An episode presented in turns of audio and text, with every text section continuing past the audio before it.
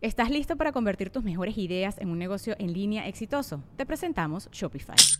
Tal vez no lo sabías, pero nuestro podcast More Than Mamis es un negocio y lo empezamos por supuesto para desahogarnos y hablar sobre la maternidad, no para convertirnos en expertas de ventas y del e-commerce. Así que sí, necesitábamos ayuda para vender nuestro merch y poner en marcha nuestra tienda. ¿Y cómo suena con Shopify? Llegó otra venta. Shopify es la plataforma de comercio que está revolucionando millones de negocios en todo el mundo. Ya seas un emprendedor desde tu casa o desde donde sea, Shopify es la única herramienta que necesitas para iniciar, administrar y hacer crecer tu negocio sin dificultades. Con Shopify puedo gestionar pedidos, envíos y pagos desde cualquier lugar, brindándote toda la información y estadísticas de tus ventas al detalle. Regístrate para un periodo de prueba con tan solo un dólar al mes en shopify.com barra sonoro, todo en minúsculas. Ve a shopify.com barra sonoro para llevar tu negocio al siguiente nivel. Shopify.com barra sonoro. Estás escuchando El Dolop, parte de Sonoro You Things Comedy Network. Este es un podcast bilingüe de historia americana en el que cada semana yo, Eduardo Espinosa, le contaré un suceso histórico estadounidense a mi amigo José Antonio Badía, que no tiene idea de qué va a tratar el tema. Y hoy para acompañarnos a escuchar una historia gringa de cosas raras está Coquito Celis. ¿Qué onda, Coco? ¿Cómo están? ¿Bien y tú? Muy a gusto de estar aquí. Gracias por invitarme. Estamos muy contentos de tenerte aquí. Siempre es un placer. Vamos a adentrarnos en lo que te advierto probablemente sea de las peores historias que has escuchado en tu vida porque es el Dolop. Esta no está tan mal. Ok. Está interesante. ¿Mal en qué sentido? Ah, es que hay mucho racismo y cosas así, porque es Ah, historia gringa, güey. Bueno, bueno, bueno. O sea, Lolo, bueno. Lolo ya me echó a perder los piratas, No. a, sí. a Tesla, a todo ¿Cómo mundo. crees? Sí. Sí. Ya cuando te pones a escarbar en la historia no encuentras cosas bonitas. Es que, güey, sí. No se llega a la cima sin pisar unas cabezas, Sin hacer un omelette. sin hacer un omelette. Sí. El agua con radio funcionó bien hasta que se le cayó la mandíbula. ¿En qué ojo me pongo el parche? Malditos salvajes incultos. Pagaba 25 centavos a los niños de la localidad por cada perro o gato que le llevaran. No, espérate, ¿qué? El parque se hizo consciente, el parque probó la sangre, güey. De que se va tan. Lo bueno es que nada más te trabas cuando lees, ¿verdad? Sí, sí, sí.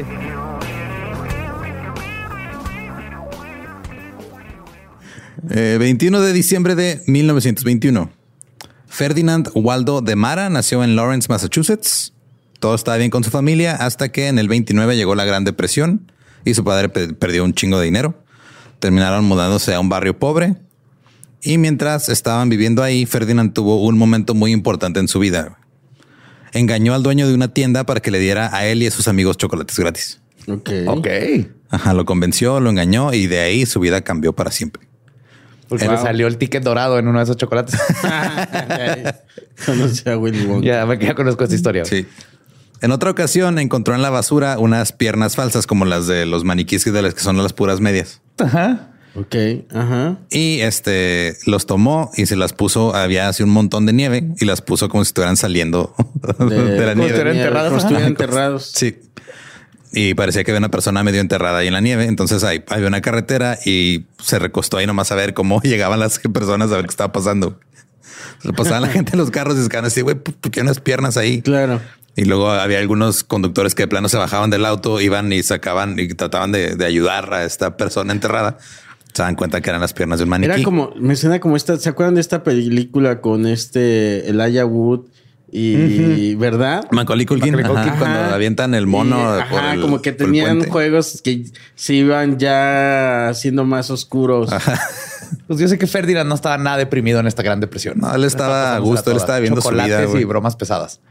Ahora Ferdinand o Fred, como le decían, pues era este, algo grande, era corpulento. Comenzó a jugar fútbol americano en su escuela católica cuando tenía 14 años, pero nunca llegó a ser titular porque no tomaba en serio las órdenes del entrenador. O sea, le valía madre. Se dice que leía mucho, pero no era buen estudiante. Era muy bueno para hablar, pero también era muy religioso. Ok. Entonces, Rara sus- combinación. Ajá, está muy extraño. Pero a sus 16 años se escapó de su casa y terminó viviendo en Central Falls, en Rhode Island. Era un pueblo muy pequeño que tenía un monasterio cisterciense, así se llama esa orden de los monjes. Entró al monasterio como novicio. Eso significaba que estaba vestido con una túnica de monje. Se convirtió en miembro de la orden, pero tenía que pasar cinco o seis años ahí antes de tomar sus votos como monje. Ok. Pero después de cuatro años, Fred se fue. En 1941 se acercaba la Segunda Guerra Mundial y Fred decidió meterse Enlistarse. en O sea, como que le gustaba meterse, En- pero también luego salir. Sí, no terminar. Sin. salirse sin terminar. Ajá. Típico, típico. Pero resultó que no le gustó la vida en el ejército sí, te digo. Te digo, o sea, sí. Y se ausentó sin permiso, lo cual es causa de baja deshonrosa del ejército. Debido a que fue un desertor, Fred necesitaba esconderse, así que tomó un nombre nuevo, lo de un amigo, el nombre de un amigo suyo del ejército llamado Anthony Ignolia. Pero luego lo dejó. Ya, co- ya como Anthony se unió a la marina una semana después de que pasó Pearl Harbor. O sea, se fue al ej- dejó el ejército y luego se unió a la Se- marina. Sí. Wow. Ahí fue entrenado como ayudante médico del hospital, pero en algún momento se dio cuenta que iban a llevarlo a una playa en medio de una guerra. Es como estos chavitos que se meten a estudiar una carrera y luego dicen, no, mejor no, ingeniería no. Y dice, siempre quise estudiar comunicaciones. y se meten a comunicaciones y en comunicaciones dicen, "Mm, no, No. Artes sé, visuales ma, es lo mío. que, ajá. Y ya se meten en otra, ¿no? Era Ajá, algo así, pero él se iba robando identidades. como... sí, eso sí. Con ese pequeño detalle. Ya estando ahí, dijo, ¿saben qué? Me van a mandar a la guerra. Entonces mejor se inventó a sí mismo una formación universitaria. Ok. O sea, sí fue, de- se hizo su propio diploma y Eh, todo. Era en esos tiempos, sí. ¿En qué? Este era un graduado de Iowa State College y era para este, pues nomás era como que tenía estudios, no era Ah, una ok. carrera en específico. Pero lo, eso, ¿Se eso- puede? Pues lo hizo. O sea, digo, se puede salir de la universidad y como que, como que estudié en la universidad. Estudié. ¿Pero de qué, güey? ¿De toda- toda la de que estudié en la universidad. en Estados Unidos hay este ciertas carreras que cuando empiezas la carrera tomas como que el puro tronco común y ya después de dos años tomas como que las materias ya de la carrera. Y hay gente que se queda nomás con los estudios generales. Como yo. ah, como un tronco común. Ajá, ándale. Ajá, eso me pasó a mí. Yo estuve dos años en UTEP y el- aprendí matemáticas de nuevo. O sea, ¿En dónde? En UTEP, la en Universidad El de. Texas en El Paso. Oh. Entonces todos toman un tronco común. Psicología y antropología. Ahora entiendo. y así. O sea, es como prepa. Siempre se me había hecho raro ese sistema gringo. Sí, o sea, como que puedes, dicen- puedes entrar dicen, sin. Voy a la uni. Ajá. Y luego vuelven a decir, voy a ir a la uni. ¿Que no ya estabas en la uni? y ahora ya entendí. Ajá. Ajá, es como le, le llaman ellos declarar tu, tu major. Tu major es como tu carrera, Ya. tu licenciatura. Entonces puedes entrar sin declarar qué major vas a tomar y nomás tomas estudios generales. Entonces ya Y teniendo a veces eso- cambian, Ajá. ¿no? Sí, sí, o sea, cambiar. toman este y luego ya se van, ya para tomar su, la, la que va a ser, Ajá. se van a una universidad. Ajá. Sí, hay gente, por ejemplo, está todo el, el asunto de los este, colegios, el community college, que es puro tronco común. Lo puedes cursar ahí y luego ya te vas a cualquier otra universidad con los créditos y los renuevas allá. Y sale más barato estar en una y luego ya te vas a la cara. Ya. Los últimos años. Pero este güey se brincó todo ese proceso y nomás él mismo se inventó su propio Y ahora, ¿de qué te sirve? Me pregunto. ¿De qué te sirve tener un título de que fuiste de que del tronco común? pues yo creo para no ir a la guerra. Exacto. O sea, él lo usó para pues, el hecho de que ya tenía estudios falsos, pero los tenía. Pero en la vida, ¿de qué te sirve? Ah, De nada. O sea, sales, fui a la universidad. Ah, pero nada más de hasta el tronco. ¿Y qué? ¿Pero qué? ¿De qué? O sea, me- ¿de qué quieres? O, o sea, No, pues voy a ajá, pues estudié y ya. Se mate No, y pues antropología y psicología 1 y 2. ah, pues sí. Ya con este diploma falso de Iowa State podía postularse para la escuela de aspirantes oficiales. Y aparte también tenía una carta de un senador de Kansas que lo estaba recomendando, falsa también. Pero el problema fue que no incluyó suficientes matemáticas en su historial escolar falso y fue rechazado. Qué Es loco. cierto. Tenía la opción de poner lo que quisiera. No, puso mate uno. Y, se puso- y con siete, dice. para que me crean, para que no se vea tan falso. Bien mediocre que sus calificaciones así de imbécil. Pero este rechazo no lo detuvo, manipuló otra transcripción de créditos, incluyó más matemáticas. Claro. Ok, ok. Pero era medio trocho a la hora de falsificar documentos y la Marina se dio cuenta que eran falsos y lo y se tuvo que escapar otra vez. Volvió a lo que ya le era familiar, se unió a otro monasterio cisterciense, eran, se llamaban los trapenses de la abadía de Nuestra Señora de Getsemaní en. Louisville, Kentucky. ¿Y siempre andan en trapecio? Ajá. Sea, inventaron el trap también. El trap. Esta vez usó el nombre de Robert Linton French. Te digo, abandonaba el nombre, los agarraba y los abandonaba. Y es que en esos tiempos estaba padre porque nomás te, ibas a otro lugar y decías, hola, soy. Roberto Arturo. Lo curioso es de que él ¿Ya? siempre agarraba eh, eh, de- o sea, identidades de personas reales, no se inventaba una, güey. O sea, no tenía la imaginación para un nombre. O sea, este Robert Bueno, Linton French también era. mates. No, Robaba vidas. este Linton French también era, pues, era un- una persona real que se había graduado de la Universidad de Michigan con un doctorado en psicología en Stanford. ¿Y el verdadero qué? O sea, el, pues, el verdadero tenía estas credenciales. O sea, el verdadero había estudiado en Stanford y todo. Este güey le toma la identidad. Pero no lo mataba. No, no, simplemente Ah, lo estudiaba. Ya, ya, ya. Y, y, o sea, lo que hizo fue Sí, este, sí, no estamos en leyendas. Sí. Sí, Un momento, me estás diciendo que. no los desollaba ni los colgaba de un armario ni nada, no, todo bien. Nada más les robaba su identidad. Eh, por ejemplo, a, a Robert Linton French lo estudió, se encontró como que en un folleto universitario se lo topó ahí y dijo, ah, este güey es un buen candidato y todo. Y luego a base de engaños obtuvo copias de documentos por correo como su certificado de nacimiento, sus títulos universitarios. Wow. Y se fue a Chicago e ingresó a los clérigos de San Viator, una orden de maestros católicos, y ahí estudió filosofía y ética. Y obtuvo buenas calificaciones, ahora sí. Dijo que los instructores quedaron impresionados con su doctorado falso. Qué loco, güey. Ahora, un día estaba estacionando un automóvil en una estación de ferrocarril en Chicago. Traía su collar así romano acá de, de- de monje y un grupo de marineros llegó de la estación de, de tren. Fred los reconoció porque eran su batallón. Wow. Entonces ahora estaba preocupado de que lo reconocieran y lo delataran. Pero afortunadamente se pasaron de largo y no lo vieron.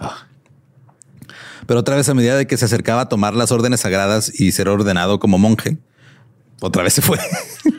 Te digo, ay, Dios mío. Dijo, cito, en este pequeño juego que estaba jugando siempre llega un momento en el que te encuentras metido demasiado profundo. Ahora. Fred sí era religioso de neta, pero ya fue de no, o sea, soy religioso, pero no, me- no me voy a ordenar monje, güey. Porque. Porque ya era, era demasiado, o sea, era ya llevar el, engaño ver, demasiado lejos. Pendejo. O sea, ya estás yendo demasiado lejos en todos lados, güey. Comprométete. Es que no se comprometía. No se comprometía con sus, con sus metas. De hecho, estaba a punto de ser ordenado sacerdote viatoriano, pero otra vez huyó. Y siempre que eh, donde estuviera, siempre guardaba una reserva de dinero en caso de que tuviera que hacer una salida rápida y escaparse. Lo llamaba su dinero loco, su math money. Luego se fue a Erie, Pensilvania y enseñó psicología en la Universidad de Gannon Wow. ¿Qué? con su diploma falso y su identidad No es falsa. cierto. Lo contrataron. Después de eso, se mudó a Los Ángeles y consiguió ¿Cómo un trabajo. armaba sus clases? El güey dice que literal nomás, o sea, un día antes de la clase leía el tema, güey. Y Claro. luego daba la clase. Ya, buenas tardes, O jueves. sea, Freud, preparaba Freud, la Freud. clase y ya, güey. Ajá. Pero ¿cómo armaba el temario, güey? Psicología es fácil, güey. Ya sí. Freud, Freud, Freud. Lacan, Lacan, Lacan. y- Ya. ¡Boom! Id, alter ego, superego. ¿Cómo le- así? Hagan un reporte para mañana. Con, Wikipedia. Con, permiso. Luego se mudó a Los Ángeles y consiguió trabajo como camillero en el Sanatorio Hermanos de San Juan de Dios. Eso está bien fácil, nomás empujas la camilla. Bueno, a veces tienes que transportar. Ah, la- se te van a venir encima los. Tengo un amigo, pues, Israel. Adrián, el que abrió tu show ayer. Él es camillero en el IMSS, güey. Ah, mira tú. Y me, me ha platicado que ha tenido que transportar este, pues. eh, Eh, cuerpos. Ajá. Y aparentemente los cuerpos de los bebés no te los dan en camilla, los tienes que llevar cargando en brazos. Oh. Ajá. Ok, qué fuerte. Sí, está feo. Entonces yo creo que también a lo mejor le hicieron hacer eso porque una vez más este güey se fue, usó la, la identidad de Robert French. No, y creo que sí va a ir que está haciendo un doctorado en psicología empujando Ajá, camillas, ¿no? claro. o sea, Sí, también tienes que creer en ti mismo. Pero aparte, qué random funciona su cabeza. O sea, es como hoy está dando cátedra de psicología y dice, "Mm, ¿sabes qué? No. Mañana. me voy a dedicar a pasear Es perros. que digo, Sí, siento que también parte del, del asunto era de que se estaba usando la identidad de alguien más, entonces de repente le Es lo entraba que el le pánico. apasionaba, ¿no? Como él tenía alma de actor, o sea, como quería interpretar otros papeles Claro. con nuevos retos. Wow, güey. Ot- Otra vez usó la identidad de Robert French y consiguió otro trabajo, esta vez en una universidad cerca de Olympia, Washington, donde enseñó psicología general, psicología industrial y psicología anormal, que No aparentemente puede era... ser. O sea, ya para ese punto el güey ya, o sea, Pues ya sabía, de hecho publicó un folleto que se titulaba Cómo criar a su hijo y aparentemente fue muy bien recibido por la comunidad de psicólogos. güey. no es cierto. Sí. Wow. También tenía un muñeco una- que a su hijo, ¿no? Pero a ver, todo lo de la psicología lo hizo con una identidad Ajá. de alguien que ya que ya era psicólogo, ajá, o sea que ya tenía los... Ahora, si fue reconocido por Ajá. la comunidad eh, de psicología, Ujú. el crédito se lo dieron al, Al verdadero. verdadero, exacto. Y el verdadero no dijo, verga, yo no escribí eso, güey. O sea, gracias, pero yo no escribí eso, Te güey. quedas callado, güey. No más dices. Ajá, ¿qué pasó ahí, no? Pues sí está muy raro, pero pues así era lo que hacía. O sea, pues no podía, no, no es como que pudiera decir, eh, De por cierto, ya no soy tiene este 20 güey. mil seguidores en Instagram Y no sabe por del qué. puto folleto este, güey. Ahora, pues Fred nunca había estudiado psicología, simplemente le- leía y estudiaba el libro de texto un capítulo antes de lo que le están lo- a- a los alumnos. Y por primera vez desde la Marina se sentía seguro, le gustaba su vida ahí y decidió establecerse definitivamente. Era popular en la universidad, se hizo amigo de varias personas, incluidas el sheriff local. Incluso el alguacil nombró a Fred como ayudante especial para que pudiera hacer cumplir la ley en el campus. no es cierto. Wow, lo hizo deputy. Sí. Y siendo popular en el área, Fred pronunciaba discursos en apoyo del sheriff cuando este se postuló nuevamente para el cargo. ¿Qué pedo? Pero un día el sheriff apareció en el campus y arrestó a Fred y lo entregó al FBI. Su amigo. Sí, se Su dio cuenta que le habían mentido. güey. Que imagínate el dolor. Le dijo, O sea, no sé quién eres, creí que eras Robert French, pero aparentemente no. que Aquí se enteraran que borre no es borre, güey. No me sorprendería tanto. que hay, la, hay una, la parte que no ha querido platicar. de su vida oscura. Sí, no, así que mató un quetzal y lo anda buscando Sí. Bolivia, güey. porque- El agente del FBI miró a Fred y le dijo, hola Ferdinand, y su verdadera identidad fue descubierta y lo habían estado buscando por ausentarse sin permiso de la Marina todavía. Fred se defendió a sí mismo en la corte marcial, Ah, ya es abogado. aparentemente. Pero no tuvo ninguna posibilidad de ganar. Este pasó año y medio en el cuartel disciplinario de los Estados Unidos en California y mientras estaba en este cuartel la Marina lo dio de baja. Cuando lo soltaron, Fred se fue a su casa en Lawrence, Massachusetts, pero no estuvo ahí por mucho tiempo. Una vez más, utilizando catálogos universitarios y conectándose a diferentes agencias para obtener documentos. Ahora Fred se convirtió en el biólogo, el doctor Cecil Hammond, No es cierto. que vivía en Kentucky. Qué gran hombre, güey. Cecil Hammond. ¿Qué? Oh my God. Porque Fred era muy bueno robando identidades. Le que tomó te 10 digan días. que no puedes ser lo que tú quieras ser, güey. Claro, güey. Nada más tomas lo que ya es alguien más Sí, y te conviertes sí. en eso. Sí. Eh, le tomó solo 10 días robarse la identidad de Cecil Hammond. Incluso logró obtener el certificado de nacimiento, aunque no sabía en qué ciudad había nacido. güey. Ok. Oh. Lo que hizo fue le escribió a la Oficina Estatal de, de Censos de Estadísticas con una historia diciéndoles que lo habían abandonado y que no sabía de dónde era. Entonces le dijo, necesito saber de dónde soy. Soy tal persona. No sé, o sea, ya he vivido toda mi vida sin saber exactamente dónde vengo y le mandaron el certificado de nacimiento de este güey. Ok. ¿Qué? Otra vez usando esta nueva identidad, Fred consiguió otra vez trabajo como camillero en un hospital que era, estaba afiliado a Harvard y también asistió a la escuela nocturna y estudió derecho, Wow. Dijo, no me vuelve a pasar lo de. pero solo completó el primer año. Oh, Obstáculo. Nunca termino. Pensaba que una educación formal no servía de nada, que lo que servía era la experiencia práctica. Sí. Sí, pues, Luego, ajá, luego dejó Boston y se mudó a Alfred, Maine, donde volvió a su existencia religiosa. Esta vez era parte de una orden de enseñanza, los hermanos de la instrucción cristiana. Ellos estaban emocionados de tener un hombre que estaba altamente calificado en la orden. Super biólogo. ajá. Ok. Cito, me consideraban un golpe de suerte, desplegaron alfombra roja y todas las campanas del lugar comenzaron a sonar cuando llegué. No es cierto. Y fue como que algo importante, incluso se escribió en los periódicos locales sobre este nuevo doctor que estaba entrando a la orden de los cristianos que estaban enseñando cosas. Soy doctor biólogo. Este es perro. Ese es un pájaro. sí. Ahora, no es bueno que cuando estás robando la identidad de alguien, la Te prensa famoso. escriba sobre ti. Claro. Es como Milly Vanilli, güey. ¿No? ¿Verdad? Cuando Sí. se ganan el, El- el Grammy y luego resulta que no ellos eran- sabían que ya, ya está ahí. Sí, ya había llegado demasiado lejos. Sí, es cierto, güey. Tenían que haberse retirado después de dos Sí. sencillos, pero no quisieron Hacerse darle. camilleros. Camilleros para empujar el cadáver de su carrera. sí. Ahora, un científico que fue alumno del doctor Hammond, del legítimo doctor Hammond, recibió un paquete desde Boston. El paquete venía envuelto en periódico. Y en ese periódico notó un artículo sobre el doctor Hammond entrando No, a la... O sea, pura coincidencia. Ajá, por coincidencia. Lo recortó, lo quitó del paquete que le mandaron, se lo envió a su antiguo profesor y el doctor Hammond dijo voy a tomar cartas en el asunto.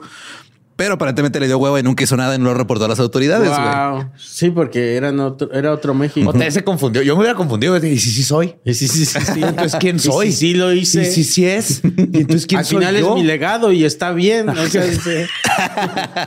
O sea, solo estoy extendiendo. Claro. Tengo sucursales de mí mismo haciendo trabajo. Está padre, güey. Abrió sucursales de sí mismo, güey. Una franquicia de Coco Celis anda haciendo cosas Sí. allá que no Eso sabemos. estaría- es una gran idea, güey.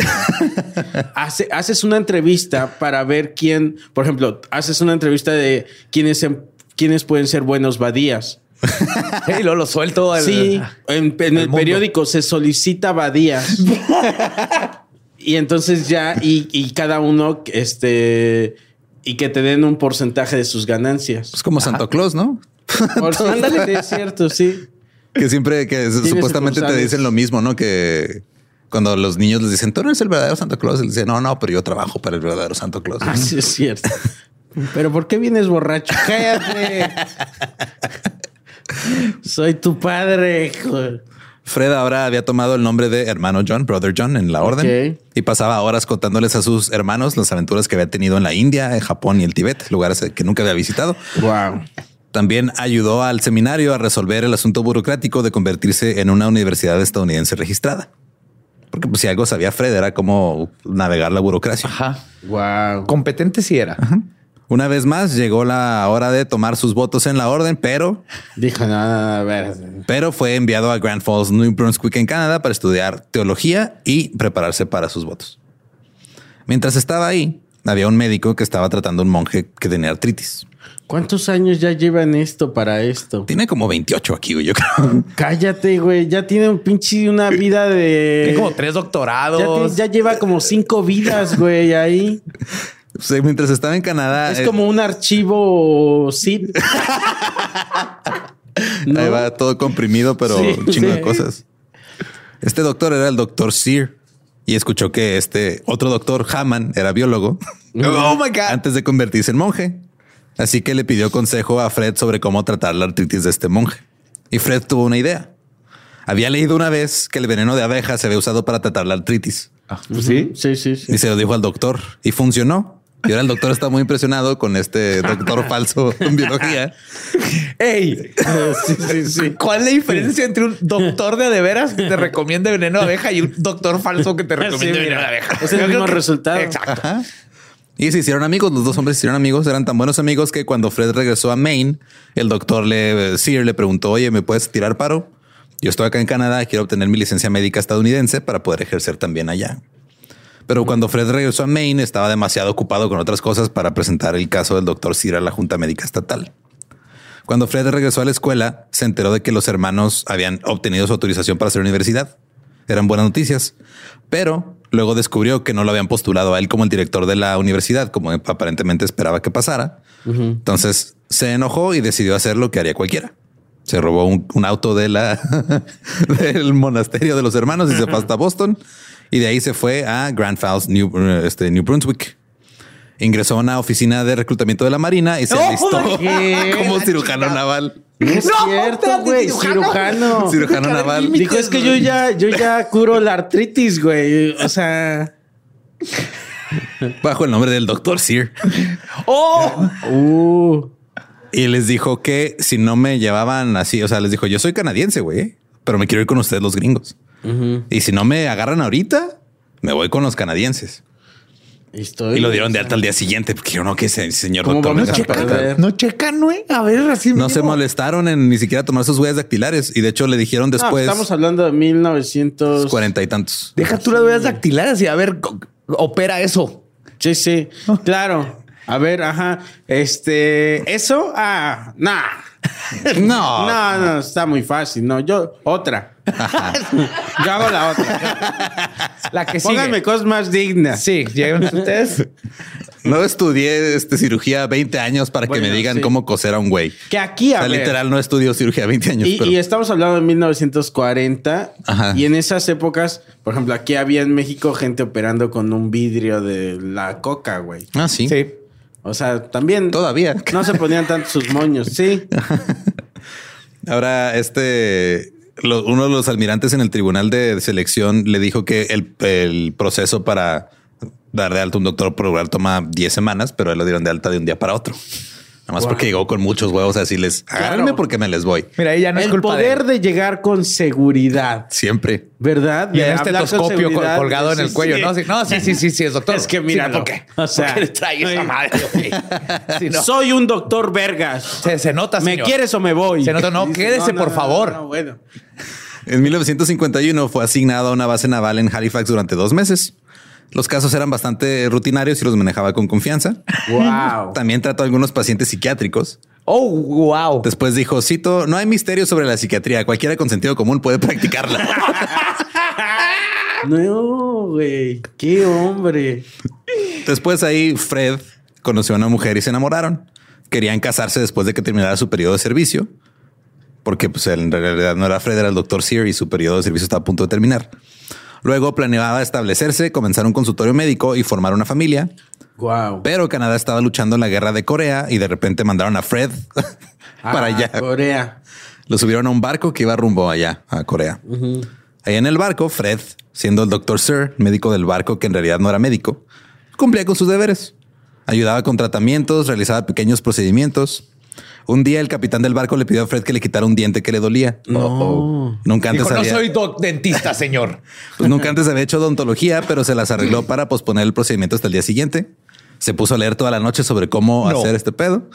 Y al día siguiente le sacó el diente sin ¿Y problemas. ¿Dónde lo leyó? Pues llevaba libros de medicina, güey, en el barco. Claro, sí. Entonces leyó cómo sacar el diente, lo, lo- se lo sacó a este güey y todo bien. Wow. Y siguió siendo el médico del barco. Qué loco, güey. Luego el barco se fue al lejano oriente. Mientras estuvo ahí, Fred se inscribió en el Consejo Médico General del Reino Unido. Cito, no sé si Joe Sir se da cuenta, pero ahora tiene licencia para ejercer la medicina y la cirugía no solo en Canadá, sino también en Inglaterra, Gales, Escocia, ¿Qué? Irlanda del Norte, gracias a mí. ¿Qué? ¿Qué? No mames. Verga. Oh my God. Ahora, a finales de A septiembre, ver, dime que va a tener haciéndose duque, güey. Claro, el otro güey, ¿por qué querría detenerlo? Pues no, o sea, ya le- ya le- le ahorró Está abriendo puertas. O sea, está haciendo lo que yo, un hombre huevón, jamás haría, güey. a finales de septiembre, mientras el barco Yo no bombardeaba, lo- quiero, eh, quiero eso en mi vida. Quiero a alguien. quieres alguien que haga las cosas por ti y ya sí, nomás sí, llegues sí. así de. Sí. Creo que en, en nuestro, en nuestro rubro se llaman managers. güey. Así. Llega a finales de septiembre mientras el, banco, el barco perdón, estaba bombardeando las posiciones enemigas en la costa. Se detuvo un bote que transportaba a tres hombres heridos. Fueron llevados ante el médico. Uno tenía una bala en el pecho cerca del corazón y necesitaba ser operado. No, no, no, no, no. Esto no era bueno por un par de razones. Primero, porque el barco no estaba Por equipado. una- porque había una bala cerca del corazón, no el padre. Aparte, el barco no estaba equipado con un, este, un, un quirófano estéril y, y instrumentos médicos apropiados. Bueno, ahí tenía un buen pretexto. Si salían mal las cosas. Y aparte es el- que bueno, yo soy un gran doctor, pero también, o sea, milagros. denme, denme con Sí, qué trabajar. sí, no puedo trabajar así. sí, exactamente. Y la otra razón era que este güey pues no era médico y nunca antes había operado a una persona. Y eso sí no lo podía posponer hasta el otro día. No. Espérense, déjenme leo. Porque esto se me hace que es más complicado. Híjole, sabes que estoy un poquito ocupado ahorita. Me- Te puedes morir, te puedes dejar de morir un ratito. Mañana lo ver un vemos. video en YouTube. Espérame, ¿cómo operar? Uy, imagínate lo que no hubiera hecho él con, Con el los tutoriales. internet, Sí, güey. Sí, con Y tutoriales. tutoriales, verga, güey. El cielo es el límite para este. Él dijo después, cito, prácticamente todos en el maldito barco estaban parados ahí mirándome fijamente. Pero él tenía una filosofía para la cirugía. Fake it till you make it. Ajá, básicamente. Cuanto menos cortes, menos parches tendrás que hacer después. Le abrió al pecho al soldado por encima del corazón a lo largo del esternón. Cortó y dobló una costilla, encontró la bala, la sacó, deslizó un poco de espuma de gel, que era un agente coagulante en la herida, y se coaguló casi inmediato. Y funcionó. No es cierto. Wow. Rescató No al soldado, güey. Y ahí andan doctores idiotas que 10, 12 años de su vida desperdiciados cuando mira. Este güey dijo, era un hombre, fíjate, yo creo que el gran poder de este hombre era la lógica. Sí, claro. Yo creo que era un hombre que ma- se manejaba en la lógica de eso, por ejemplo, de menos cortes, Ajá. menos parches. cuando un- lleguemos ahí, veamos cómo solucionamos. Creo que con esto se va. A ver. es fácil operar Sí, un sí, tumor, sí. nomás mide dos veces, corta sí, una. Hay que sacar algo feo. Está feo, sale. Listo. Y funcionó, salvó la vida del soldado. Y todos estaban así de no mames, ese güey es el mejor doctor del mundo. Pues si es un doctor ya, güey. Se me hace que hasta era mejor doctor que el original, güey. Sí, yo creo que sí. Y do- 12 horas después, el soldado ya este, vendado y todo abandonó el barco. A la semana siguiente, siendo un buen médico falso, Fred abandonó el barco para desembarcar y ver cómo estaba su paciente. Y cuando se bajó del barco, se dio cuenta que las condiciones y la falta de experiencia médica en el puesto que tenían de socorro en Corea del Sur estaban horribles. Estaba horrorizado. Dijo, esto no es digno. ¿Qué, qué están operando aquí doctores falsos? ¿Dónde sacaste tu diploma, imbécil? Vete Qué vergüenza. aquí. Debería darles vergüenza. Y siendo un buen cristiano, quería hacer algo al respecto a las condiciones que vio y, se ofreció como médico voluntario en el puesto no, de socorro. No, no, no. Realizó muchas operaciones, varias amputaciones. Y después de cooperación siempre era, ah, no mames, sí jaló. sí, sí, sí. yes. Y muy, muy rápidamente se hizo conocido como un médico que hacía mucho trabajo de caridad. Wow. Un comandante militar de Corea del Sur caminó casi 30 kilómetros para agradecerle personalmente todo el trabajo que había hecho. Es que repito, para 1940, Estamos 1950 y algo, ya estamos ahí. eh, hasta donde había llegado la medicina, probablemente ya era un buen médico. Sí, pues sí. Os digo, Con ya. toda la experiencia hecha. O Sí. sea, se hizo en el camino. O sea, como, como subió de, de albañil a maestro. sí, sí, sí. ¿Así? De, de abeja, esta para artritis, a sacar Ajá, balas del corazón. El problema fue que este, pues, un- el oficial de información del barco escuchó esta historia y describió, eh, de- decidió, perdón, escribir algo sobre el doctor Sear para los boletines informativos del ejército. Ahora Fred no estaba de acuerdo con la idea, trató de disuadirlo, le dijo, no, no, no, no, no necesito que me, Es quiero que, yo me soy vitoreen. Muy humilde. dice, ¿no? Salvar vidas es lo único que yo que me importa, no, no necesito que la gente se entere de No, mi es que trabajo. se tienen que enterar, doctor. De no, no, no, no, está bien, Que no, déjame. El problema era que ser mencionado en estos boletines pues era un gran honor, entonces no podía presionar para que no lo hicieran. Fred luego trató de minimizar su heroísmo. Así, no, no, no, todo bien, o sea, no, no está... Tampoco. Es para tanto, fue hasta que sin querer. ¿sabes? Cualquiera que lea un tutorial Podría hacer podría esto. hacer esto, dice. Pero el oficial escribió una historia dramática, incluía una descripción de la operación en el barco y todo esto llamó la atención de los medios de comunicación y luego pasó a, a los periódicos. Luego el doctor Sir Real leyó lo que estaba haciendo él en Corea, supuestamente.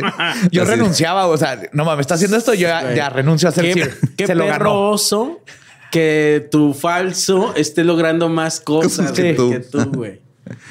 Y este leyó todo esto, leyó sobre la cirugía a bordo del barco y a diferencia del último doctor, el biólogo que le valió verga y no reportar a las autoridades, él sí inmediatamente llamó a las autoridades. El capitán del barco pidió ver a Fred y le dijo, Joe, porque no se llamaba Fred según el capitán, "eh, tengo algo aquí sobre ti, es mucha podredumbre, alguien en Canadá cometió un error. Es más, es tan vergonzoso que ni te lo voy a leer. Fred lo convenció de leerlo y el capitán lo hizo y decía este archivo decía cito tenemos información del que teniente cirujano Joseph Sir es un impostor. Retírelo del servicio activo de inmediato. Repito, de inmediato. Realice una investigación, informe los hechos al jefe de Estado Mayor Naval en Ottawa. Ok. Ahora el capitán no podía creerlo y estaba seguro de que alguien había cometido un error. Claro, porque tiene un doctor Sasso. Ajá, le dijo, no, tú vuelve a trabajar y yo lo soluciono. Pero el capitán se vio obligado a enviarlo de regreso a Canadá. Mientras volaba de regreso, los periódicos comenzaron a tratar de averiguar quién era este hombre misterioso. y fueron descubiertos sus alias, el Dr. Sear, el Dr. Hammond, el hermano John, Wow. Robert French, así como, Batman. Así de- así como muchos de los lugares en los que había trabajado, pero todavía no sabían quién era realmente él. güey. Y a sus compañeros del barco no les importaba. No. No, pues no. Ya para ese punto. No, le enviaron así este correspondencia, le enviaban cartas, una tarjeta de Navidad, le dijeron que era su amigo. Eh, Fred estaba muy devastado porque pues él ya tenía su prometida, güey, se iba a casar y pues ahora ya no la podía ver. No. Las autoridades canadienses iniciaron una investigación y finalmente descubrieron quién era realmente. Eh, Descubrieron las identidades que había robado. El capitán del barco recomendó clemencia por el trabajo estelar que había hecho como médico. Ellos dicen robado, yo digo mejorado. Sí, sí, sí, sí, sí, sí. Mejoró Eso fue esas parte de su defensa. Sí, es como cuando le prestas tu carro a un compa, te lo regresa con Sí, tanque sí. lleno, güey, le cambia el aceite. Le arregló la luz que estaba fundida de atrás. Ay, maldito. El gobierno canadiense tampoco quería la mala publicidad que vendría con un enjuiciamiento porque, pues, Por pendejos. era un, o sea, sí, es- se iban a ver bien pendejos. Ya mejor dale sus papeles con otro, con su nombre. Ajá, y ya déjalo operar, güey, ya Ah, vale sí. más. Pero al final, este, lo acusaron de haberse enlistado de manera fraudulenta en, en el ejército y lo deportaron a los Estados Unidos. Pero primero le pagaron su salario completo Canadá, yes. porque se lo ganó, güey. Sí, Sí, sí, pues sí. Cuando llegó a Blaine, Washington, los oficiales de inmigración estadounidenses lo estaban esperando. Llegó, le dieron la mano, voló a Chicago y empezó a tomar mucho, porque no podía quitarse a su prometida de la cabeza, porque no podía dejar de pensar en lo feliz que era en la Y su marina prometida canadiense. se quedó. Pues sí, o sea, se enteró de que este güey es un impostor y pues ya no me puedo casar con él y se quedó. en pero es un gran hombre. Ajá. Y él se la pasaba quejándose de que si esa historia no hubiera salido en los periódicos, todo seguiría. Claro, güey. Ahora Fred, de 30 años. Que también, también. ¿Quién le manda a ser tan bueno? También. Ajá. ¿Quién le manda a ser tan capaz? O sea, siendo Si puedes navegar, hecho- navegar güey, en la sí. mediocridad por Sí, años. güey. O sea, por Dios. Sí, podría haber navegado en la mediocridad por años, pero tuvo que resaltar. Sí, sí, Sí, tu- Tuvo que salvar cientos de Ay, vidas. ¿Por qué tengo que ser tan bueno en todo? Pero Fred, ahora de 30 años, volvió a vivir con sus padres en Massachusetts. Para. Sí. Pero esto está al revés. Antes hay gente que a los 30 sigue con sus papás. Él se fue a salvar vidas y Sí, luego regresó. regresó a vivir con los papás. Trató de mantener un perfil bajo. Eh, siempre cuando salía de la casa, salía así con el cuello de la camisa levantado, con sombrero y con los ojos, los Y con una nariz y con bigote. con, con la esperanza de que los vecinos no lo vieran. Eh, la gente le, le empezó a enviar tarjetas de Navidad, muchas de ellas instándolo a mantener la cabeza en alto. Y lo más curioso es de que pues, no sabían su, su dirección, nomás sabían que está en Massachusetts. Entonces nomás escribían su nombre y el correo se- era tan bueno que se las entregaba en su casa, güey. Eso no lo hace el correo ahora. ¿sí? No, qué chingados. No sé, sí lo intentan. Ah, Pero, pero no, el correo, sobre todo el correo mexicano. No, no, no. No, pobre, no tengo ni carros, güey. Andan en bici. Una vez, A mí me entregan el correo de la vecina, güey. a mí o una sea- vez no me pudieron llevar una cama para el perro que nos mandaron de regalo porque anda en bicicleta el cartero y pues no puede cargar una caja, una cama de perro. Ahí en, en casa de sus padres, un reportero de la revista Life se acercó para pedirle una entrevista y Fred estaba tan desesperado por algo de dinero que aceptó. Los periódicos ya habían escrito sobre él y lo llamaban el médico falso de la Marina, pero Fred pensaba que ahora podía contar su versión de la historia y también les permitió tomar varias fotos de él. El artículo comenzó diciendo, cito, Ferdinand Waldo de Mara Jr. es un joven brillante y animado que por lo general parece disfrutar de la vida. Tiene un corte de pelo militar, la complexión de un liniero en un equipo de fútbol americano profesional y sabe cómo hacer que una chica aburrida e indiferente se arrugue de la risa. ¿Qué? Wow, gran introducción, ¿eh? Pero su padre tenía otra opinión sobre Fred. Oh, Decía, no. cito, amo al chico pero no lo conozco. Es bueno y amable y tiene una mente realmente brillante, pero nunca he sido capaz de entenderlo. No creo que nadie más lo entienda tampoco. Güey, es como en el capítulo de Los Simpson cuando este Skinner. Skinner. Que resulta que no Sí, es, cierto Skinner, que no güey. es Skinner y entonces pero al verdadero Skinner su mamá No lo quiere, no, se relacionaba con él porque ella ya se había acoplado Al Skinner al, este. al Skinner falso ¿Y saben que muchas personas marcan eso como el inicio del declive de los Simpson? Ese episodio es en cierto específico. sí ¿Ah, sí? Sí. que es un gran capítulo ese Sí, está capítulo bueno, pero dicen que ahí se alocaron demasiado Sí. que abrieron la puerta A que pase cualquier ajá. Pero este Fred dijo que sus acciones provenían de una ambición desenfrenada. Cito, supongo que siempre quise atajos y ser un impostor es un hábito di- difícil de romper. Cuando ya se... Eh, ¿Cómo te llamas, entrevistador? Un tutorial de cómo eh, ser de la prensa. Al final, cuando el, el artículo fue impreso, decía eh, que Fred ha desaparecido una vez más, ya sea temporalmente o por otra hazaña que su familia no sabe. Wow.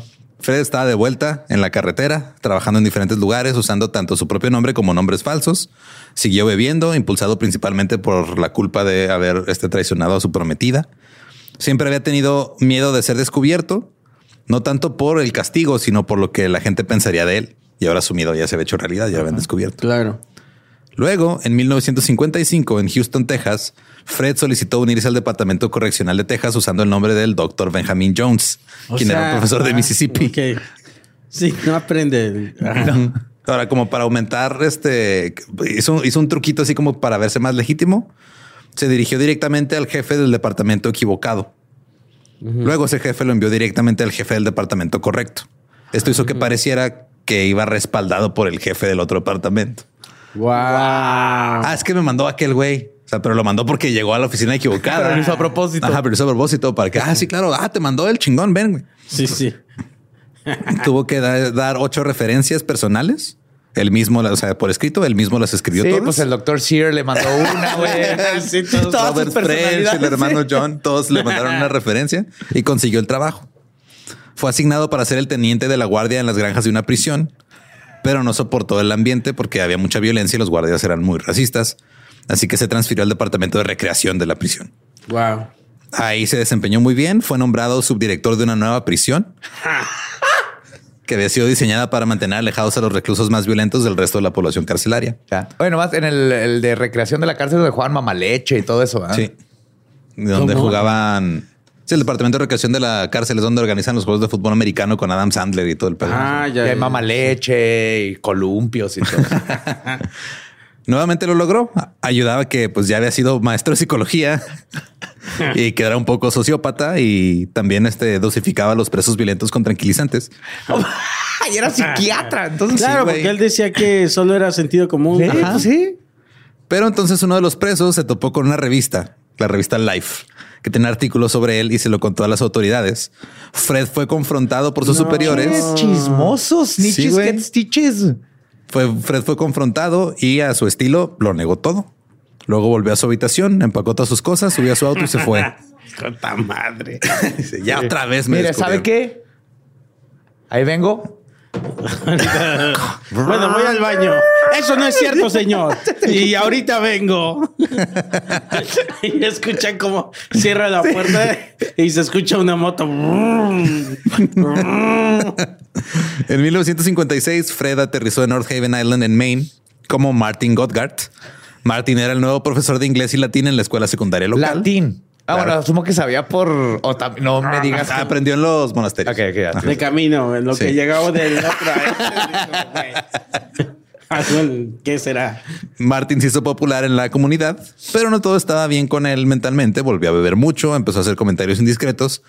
La gente comenzó a sospechar y por alguna razón la madre de un estudiante ordenó una copia del número anterior de la revista Life, porque pues, salía cada ciertos meses y lo vio y rápidamente se dio cuenta que Martin era Fred. Y luego esto sí estuvo bien cabrón de la señora, güey. Hizo una jugada en la que le dio algo de, o sea, estaban ahí, ah, no, pues no quiero un vaso de agua y lo que sea. Y logró agarrar sus huellas dactilares en el vaso y se las envió al FBI. güey. No, mira. Y esta señora Era- pretendiendo ser una detective. Debió haber pasado, ¿sabes cuál fue? O, o no sé, porque todavía no acabas, pero que ya dejara de ser eh, pa- como hombre, De que, que pasara ajá. a ser mujer mejor. O que empezara a agarrar este, identidades de gente muerta. o se- Ajá. se le Sí, fue. también. pero es que como que le gustaba el reto de ser Sí, alguien sí, más sí. Que, que, existiera, güey, no sé. Sí. Pero eh, llegó el vaso al FBI con las huellas dactilares y el 14 de febrero de 1957 fue arrestado nuevamente, pero solo lo sentenciaron a dos meses de libertad condicional por este, no tener una licencia legítima para dar clases. Sí, pues crimen. Después de ese periodo, eh, no se sabe este, a mucho de Fred por algunos años. Solo hay rumores de que tal vez este, pasó tiempo en prisión en Canadá. Eh, en 1959, Robert Crichton publicó una biografía sobre Fred llamada The Great Imposter, el gran impostor. El libro fue un éxito de ventas, hizo de Fred de Mara un hombre ya muy conocido, y por supuesto Fred se aprovechó de su nueva fama y tomó un pequeño papel en una película de terror llamada The Hypnotic Eye, interpretando a un cirujano en la película. Ah, claro. Pero rápidamente se dio cuenta que no le gustaba actuar para películas, le gustaba Ah, No, actuar era en la vida real. para la vida sí, real. No, claro. que- También apareció en un programa de juegos de Groucho Marx que se llamaba You Bet Your Life en 1961. The Great Imposter se convirtió en una película con Tony Curtis interpretando a Fred. Ah, eso te iba a decir porque da para una película. Simón Entonces, se hizo en el una 61. Sí. Eh, Fred no estaba contento con el casting porque dijo: Este güey no se parece nada a mí. y la razón por la que no se parecía a Fred es porque Fred ahora había engordado mucho y eso le estaba afectando a la salud. Luego Fred consiguió un trabajo como consejero en un refugio para personas sin hogar en el centro de Los Ángeles. Estuvo ahí durante varios años usando su propio nombre. En 1967 obtuvo credenciales reales y obtuvo un título de una universidad religiosa en Oregon y consiguió trabajo como capellán en un hospital en Anaheim, California. Tres años más tarde, o sea, ya estaba usando su propio nombre, pero tres años más tarde el hospital se enteró de su pasado y estuvo a punto de ser despedido. Pero como ahora sí usaba su nombre real y tenía credenciales reales y legítimas, el jefe de personal respondió por él y dijo, ok, bueno, ya cambiaste, ya eres alguien nuevo, va, tú quédate en tu trabajo. Fred era muy raro que hablara de su pasado, pero era increíblemente infeliz viviendo como él mismo. Claro, güey. Su médico Ya era como una, ¿qué es? ¿Una patología? Ajá. Sí, o sea, ese güey no, no, estaba a gusto siendo él y quería ser alguien más. Eh, De hecho, su médico dijo que era el hombre más miserable e infeliz que había conocido. Wow. En 1980, la salud de Fred se deterioró hasta el punto de que ya no podía trabajar. Pero Y- fíjate qué cosa, porque en el fondo siempre fue él, güey. Él fue el que hizo todo eso grande, Ajá. güey. Solo tomaba, solo necesitaba tomar otro nombre, pero él es el que hacía las cosas. Ajá. Él es el que leía los tutoriales. o sea, Si tan solo hubieras estado ahí para decirle esas Sí. palabras, hubiera dado sí. cuenta. Así de- eres tú, no te tienes como que en Kung definir, Fu Fred. Panda. Kung Fu Panda, güey. Claro. Así una caja y, le, y, y es un espejo y le dices, eres tú, güey. Tú eres el que hace todo Siempre esto, has sido tú, no importa el nombre. Eh, en el hospital pasó de ser el capellán a ser un paciente y murió de diabetes en 1982 a los 62 años. Eh, no hay muchas cosas, este, o sea, hay muchas especulaciones sobre lo que hizo Damara durante, Damara, perdón, durante su vida. Hay muchos reportajes sobre él, cosas que se escribieron. Se decía que Fred poseía memoria fotográfica y que tenía un coeficiente intelectual extraordinario, lo cual creo completamente. Yo también. Estoy totalmente seguro. sí. Y se especula que gracias a eso podía memorizar las técnicas médicas en chingalo de los libros de texto. Según el biógrafo, que este Crichton, Fred tenía una memoria impresionante y a través de sus personificaciones también acumuló una gran cantidad de conocimientos sobre diferentes temas. Seguro. Esto sumado a su carisma y a sus buenos instintos sobre la naturaleza humana lo ayudaron a engañar a todo el mundo. Los estudios de delincuentes profesionales a menudo observan que los estafadores son actores hábiles y que un juego de estafa es, es- esencialmente es una actuación elaborada en la que solo la víctima no se da cuenta de lo que está sucediendo. Fred también aprovechaba los hábitos laborales y las convenciones sociales. Era un excelente ejemplo de por qué los reclutadores no deben confiar solamente en lo que viene en el papel. Claro. Sí. Como cuando alguien te dice que es cirujano, güey. Claro. Sí, sí, sí. También su hábito de permitir que los subordinados hicieran cosas que él debería estar haciendo significaba que su habilidad no se ponía a prueba. O sea, él era de él llegaba y Sí. quería tirarle a ser jefe, güey, Sí, sí, sí. sí. para decirle a los demás qué hacer. Ajá. Y él al mismo Es como tiempo, un asesino en serie, pero inverso. Ajá, En él salvaba asesinar, vidas. Él salvaba. Es un, ¿cómo se le diría? Un salvador Serial, Salvador serial. güey. Salvador serial, güey. Qué bonito. Y lo que hacía también al, al hecho de poner a gente que a ayudarle o hacer cosas por él, pues también generaba una relación de, de aprecio con ellos y pues les ayudaba también a salir adelante. Durante su tiempo en, en estudiando, perdón, de- trabajando en la academia, observó que siempre había oportunidad de ganar autoridad y poder en una organización. Pero el truco era no tratar de imponerte sobre las jerarquías que ya existen. Era crear la propia. Entonces, por ejemplo, si él llegaba a una universidad a dar clases y había comités de algo, él en vez de querer meterse a uno, él hacía su propio comité y lo invitaba a la gente de poder de los otros comités. Y decía, ah, huevo, este güey tiene iniciativa, vamos a hacer esto, cosa Wow. nueva. Y él agarraba un vacío de poder y se y, y así este no le quitaba poder a los demás. O sí, también como psicólogo está en porque todo esto es psicología social. güey. Sí, No mames. Como, con pura lógica. Sí. Güey. Sí, también este, él, en, en su biografía decía que eh, comenzar nuevos comités e iniciativas le ayudaba a evitar conflictos. Y eh, también dijo, cito, no hay competencia, no hay estándares pasados para medirte. Entonces, ¿cómo puede decir alguien que no llevas un equipo de primera? Y como no hay leyes pasadas, reglas o precedentes que te detengan o limiten, tú puedes hacer tus propias reglas e interpretaciones. Entonces, o sea, era su, su consejo es recuerda, expande hacia el vacío de poder. O sea, no te expandas encima de los demás. Ok. El gran impostor vivió como monje trapense, doctor en psicología, decano de filosofía en una pequeña universidad, estudiante de derecho, licenciado en zoología, investigador, Wow. profesor en un colegio universitario en Maine, cirujano en la Royal Canadian Navy, no asistente mames. director en una prisión de Texas, maestro en un pueblo en Maine. Sus hazañas dieron lugar a cargos en su contra por fraude, falsificación, robo, malversación de fondos, resistencia al arresto, vagancia y embriaguez pública. Y por un tiempo fue Michael Bolton. Introdujo el saxofón. De, de tal año a tal año fue Michael Bolton. Fred describió su propia motivación como picardía pura. Sí. Eso es lo que me mueve. Y esa es la historia del gran impostor Ferdinand Damara. Qué gran historia, güey. Impresionante, güey. Qué, Qué gran historia. de- Y es muy positiva. O sea, eso, güey, o sea, ayudaba a la gente serial. Sí, o sea, no, no lo hizo criminalmente, ni así le echaba ganas. O sea, sí usaba el crimen, pero a favor de todos. Ajá. Para mejorarse, porque ¿quién tiene tiempo de estarse 12 años Más en la criminales así, ¿no? Sí, me Ajá, gusta. es- más a diferencia de- del güey este que es súper famoso, el de la de Atrápame si puedes, este Frank Abagnale. Sí, que era más egoísta, ¿no? Ajá, pero aparte, o sea, fue este güey, Pero o sea, también nada más era por ser pillo. Y sí, por pero, pero Ajá. Frank, este, bueno, sí. muchas de las cosas que, a diferencia de Demara, o sea, hay, hay muchos artículos de, o sea, Demara no decía que había hecho él hasta que fue la biografía que ya empezó como que a dar el, el- el contexto de las cosas que ya se sabían de él. Frank Abagnale lo que hace es de que él, todas sus hazañas, él mismo nos las ha dicho, güey. Entonces ha salido mucha gente a decir, no es cierto, yo estuve ahí, güey, y no eso de eso tan cabrón. Ya. Entonces, él- o sea, ese güey es un, es un impostor de impostores, este Frank. güey. Este güey no, es este güey hizo las cosas y la gente se fue dando cuenta por Claro, contexto. No, y aparte sí lo hacía por él, ¿sabes? O sea, no lo hacía para hacerse rico o, es- o Sí, estafar no. por dinero. Eso era, Era mera pasión. doctor. Ajá. era claro. mera pasión así de, güey, a ver, ¿qué pasa con esto? Sí, el- voy a Te- ser minero de plata. ¿Qué hago? Pues me voy a ir a la mina. Yo tengo un amigo que, que lo hizo más o menos así, pero sin, sin ser impostor. Ok. Estudiamos este, juntos, bueno, en, en la universidad. Y él empezó a ir muy bien, ganó unos premios de fotografía, todo ese pedo, pum, pum. Y ya parecía que estaba perfilado para acá chingón. Y dijo, ¿saben qué? Ya no. Y ahora mejor que creo que le voy a entrar al clarinete. Ok. Y, y se me- y lo, y Con lo difícil que es primero vivir de la Ya, yo fotografía, creo que ya sabía, yo creo que ya sabía. Y este, y, y empezó como a meterse más en el, en, en el pedo y estuvo en una banda de jazz. Ok. Y le empezó a ir bien porque ya era una banda jazz reconocida. Y luego dijo, "Mm, no. ¿Sabes qué? Acupuntura. Neta, güey, esto es verdad, güey. Guau. Y, y- y se metió en, en- en pedos así como más como de medicina este, alternativa. Y de repente, eso creo que lo llevó a Argentina.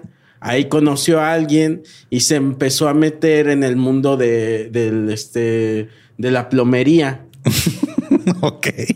Conoce a una persona ahí y se va a Europa Ajá. De plomero. de plomero. Y, en- y en- y en- y Es que se metió a la tubería equivocada y lo mandó hasta Europa.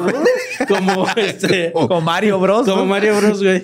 Y este, y ahí me quedé yo. O sea, ahí lo reencontré a mi amigo en una que regresó y me enseñó todas las cosas que estaba haciendo como plomero.